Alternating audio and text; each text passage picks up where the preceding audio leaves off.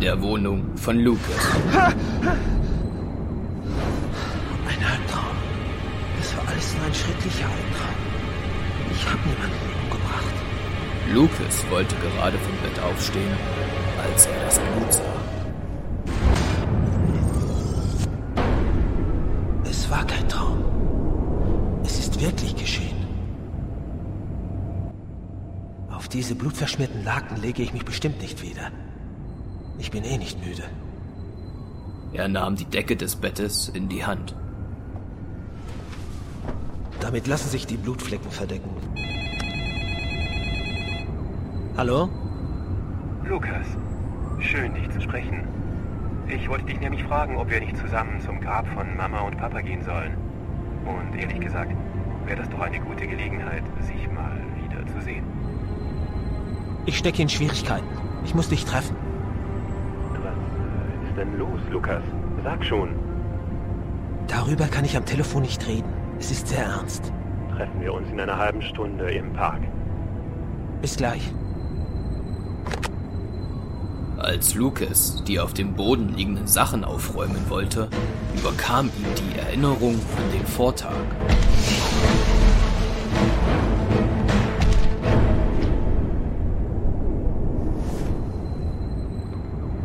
Sachen, die ich gestern anhatte, total blutverschmiert. Die räume ich besser weg.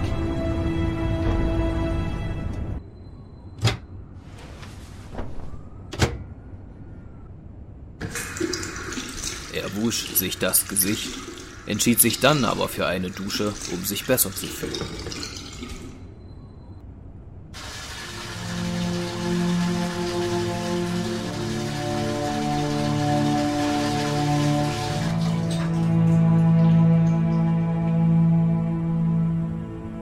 Aus dem Badschrank nahm er sich Verbandszeug und umwickelte seine Unterarme. Als er den Schrank schloss, sah er im Spiegel das Mordopfer. Sofort überkamen ihn Kopfschmerzen.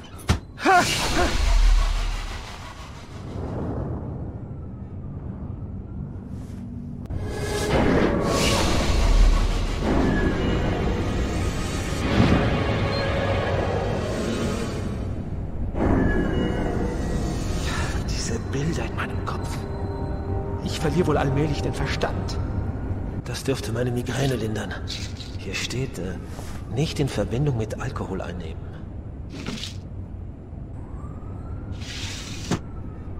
Lucas zog sich an und nahm dann die Tageszeitung unter der Tür hervor. Massaker in einem Restaurant im East End. Ein besonders schrecklicher Mord wurde gestern Abend in der Toilette eines hiesigen Restaurants begangen.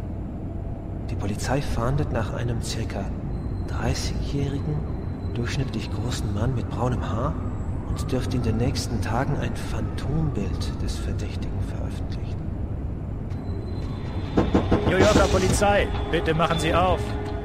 Die Polizei weiß Bescheid. Sie kommen mich festnehmen. Lucas schaute sich hektisch in seiner Wohnung um.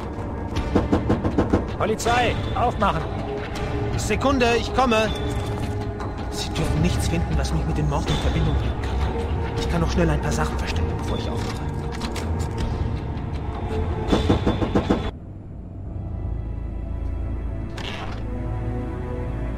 Sind Sie Lucas Kane?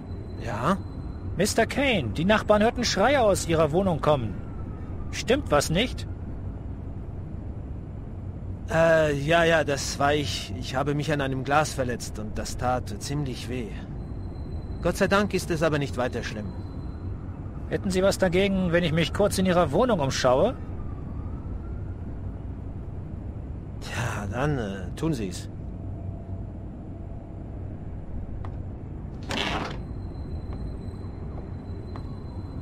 Was ist denn mit Ihren Handgelenken los?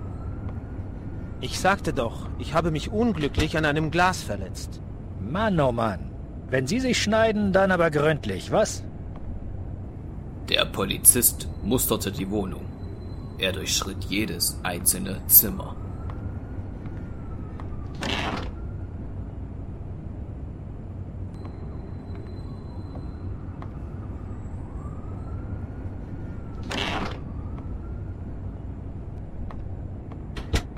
Vielen Dank für Ihr Verständnis. Entschuldigen Sie die Störung, aber Sie wissen ja, bei all dem, was so vorgeht, sind wir lieber vorsichtig. Natürlich. Schönen Tag noch.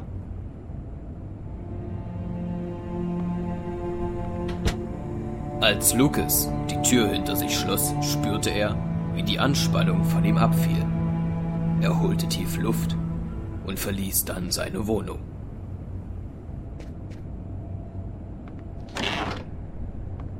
Circa eine Stunde später war er im verschneiten, fast menschenlosen Park. Als Markus und ich klein waren, waren wir unzertrennlich. Er war es, der sich nach dem Tod unserer Eltern um mich kümmerte. Als er dann Priester wurde, trennten sich unsere Wege. Aber er ist noch immer der Einzige, dem ich vertrauen kann. Der Einzige, der mir glauben könnte, dass ich mit all dem nichts zu tun habe. Schön, dich zu sehen. Du fehlst mir. Lang ist's her. Zwei Jahre. Also, was ist passiert, Lukas? Ich habe jemand getötet, Markus. Gestern Abend in einem Restaurant. Es war, als sei ich besessen, in einer Art Trance, als sei ich bloß eine Marionette. Ich sah, was ich tat, aber ich konnte nichts dagegen tun. Oh Gott. Das glaube ich nicht, Lukas. Das kann nicht wahr sein. Du wärst zu so etwas gar nicht fähig. Dieser Mord. Was ist denn genau passiert? Gestern Abend ging ich nach der Arbeit noch in ein kleines Restaurant, um etwas zu essen. Ich saß an meinem Tisch und las ein Buch. Ab da habe ich ein totales Blackout. Ich erinnere mich an gar nichts, bis ich mich auf einmal in der Toilette wiederfand mit einem Messer in der Hand. Es war schrecklich. Du warst allein hingegangen? Ja, Tiffany und ich. Wir trennten uns vor einem Monat. Ich versuche möglichst wenig in der Wohnung zu sein. Es ist dort so schrecklich leer ohne sie, weißt du? Du sprachst von einer Art Trance. Was meinst du denn damit? Etwa Magie? Hexerei oder sowas? Markus, ich meine gar nichts. Ich erzähle dir nur, was geschehen ist.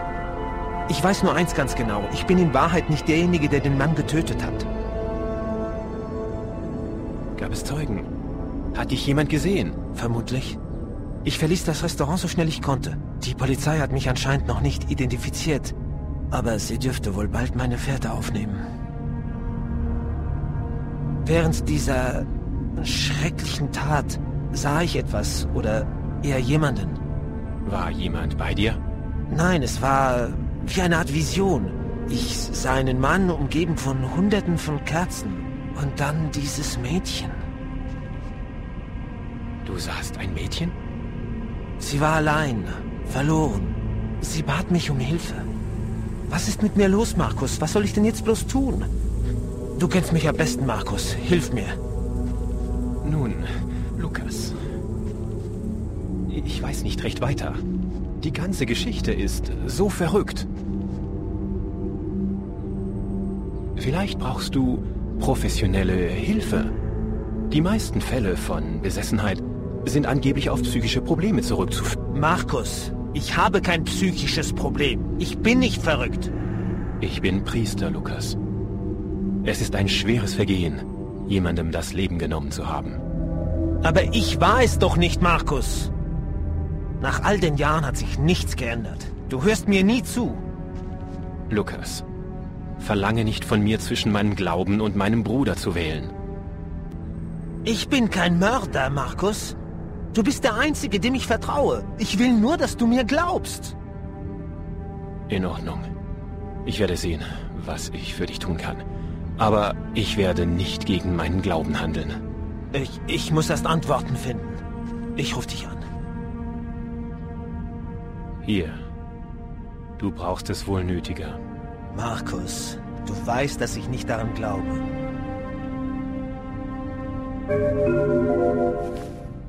Danke. Er nahm das Kreuz seines Bruders und verließ den Park wieder.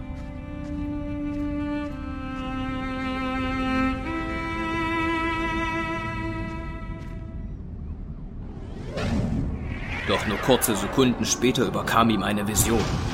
Ein Kind spielte am vereisten Teich. Dann fiel es hinein.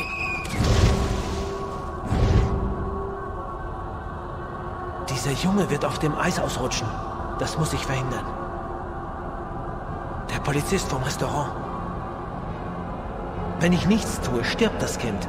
Aber wenn ich etwas tue, erkennt mich der Polizist. Was mache ich bloß? Lucas lief los, direkt auf die Eisfläche zu und sprang. Das eiskalte Wasser tat seinem Körper weh, aber er schwamm unablässig weiter. Da ist er. Er ist bewusstlos. Schnell. Ich muss auftauchen, bevor mir die Luft ausgeht. Mit dem leblosen Körper des Jungen schwamm er an die Oberfläche. Mit einem Ruck legte er ihn auf den verschneiten Boden. Drei Sekunden später entstieg auch er dem Wasser. Andere Menschen kamen hinzu, darunter auch die Polizisten, die er vor seinem Sprung ins Wasser sah. Er hörte, ob der Junge noch atmete. Sein Herz schlägt nicht mehr. Schnell! Vielleicht ist es noch nicht zu spät. Eins, zwei, drei. Eins, zwei, drei.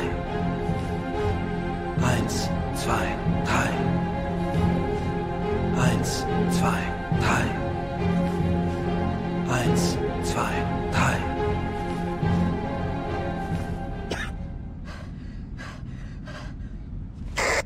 Patrouille 324. Ein Kind ist ins Wasser gefallen. Schicken Sie den Notarzt. Mann, tät nicht jeder. Das Kind wäre sonst tot. Das ist ein Held. Er sprang ohne zu zögern ins eiskalte Wasser. Ohne ihn wäre das Kind dann nicht mehr lebend rausgekommen. Der Polizist hatte mich erkannt. Das war sicher. Warum er mich wohl nicht festnahm? Vielleicht meinte er, wir wären quitt. Ich hatte ein Leben genommen und eins gerettet. Trotzdem wurde ich natürlich weiterhin von der Polizei gesucht. Aber als ich den Park verließ, wusste ich, dass ich mich nun wieder im Spiegel ansehen konnte, ohne mich vor mir selbst zu ekeln. Fortsetzung folgt.